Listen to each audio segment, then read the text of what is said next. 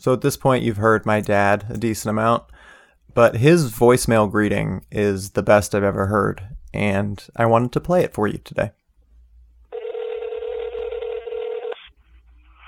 Hey, this is Robert. Who are you? Would you like me to call back?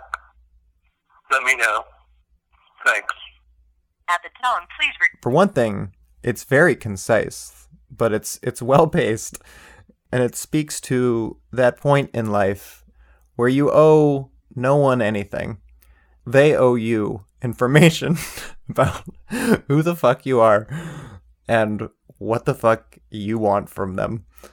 Uh, I do wonder if down the line he's going to leave me a voicemail that says the same thing, like "Hi, I'm Robert. Who are you?"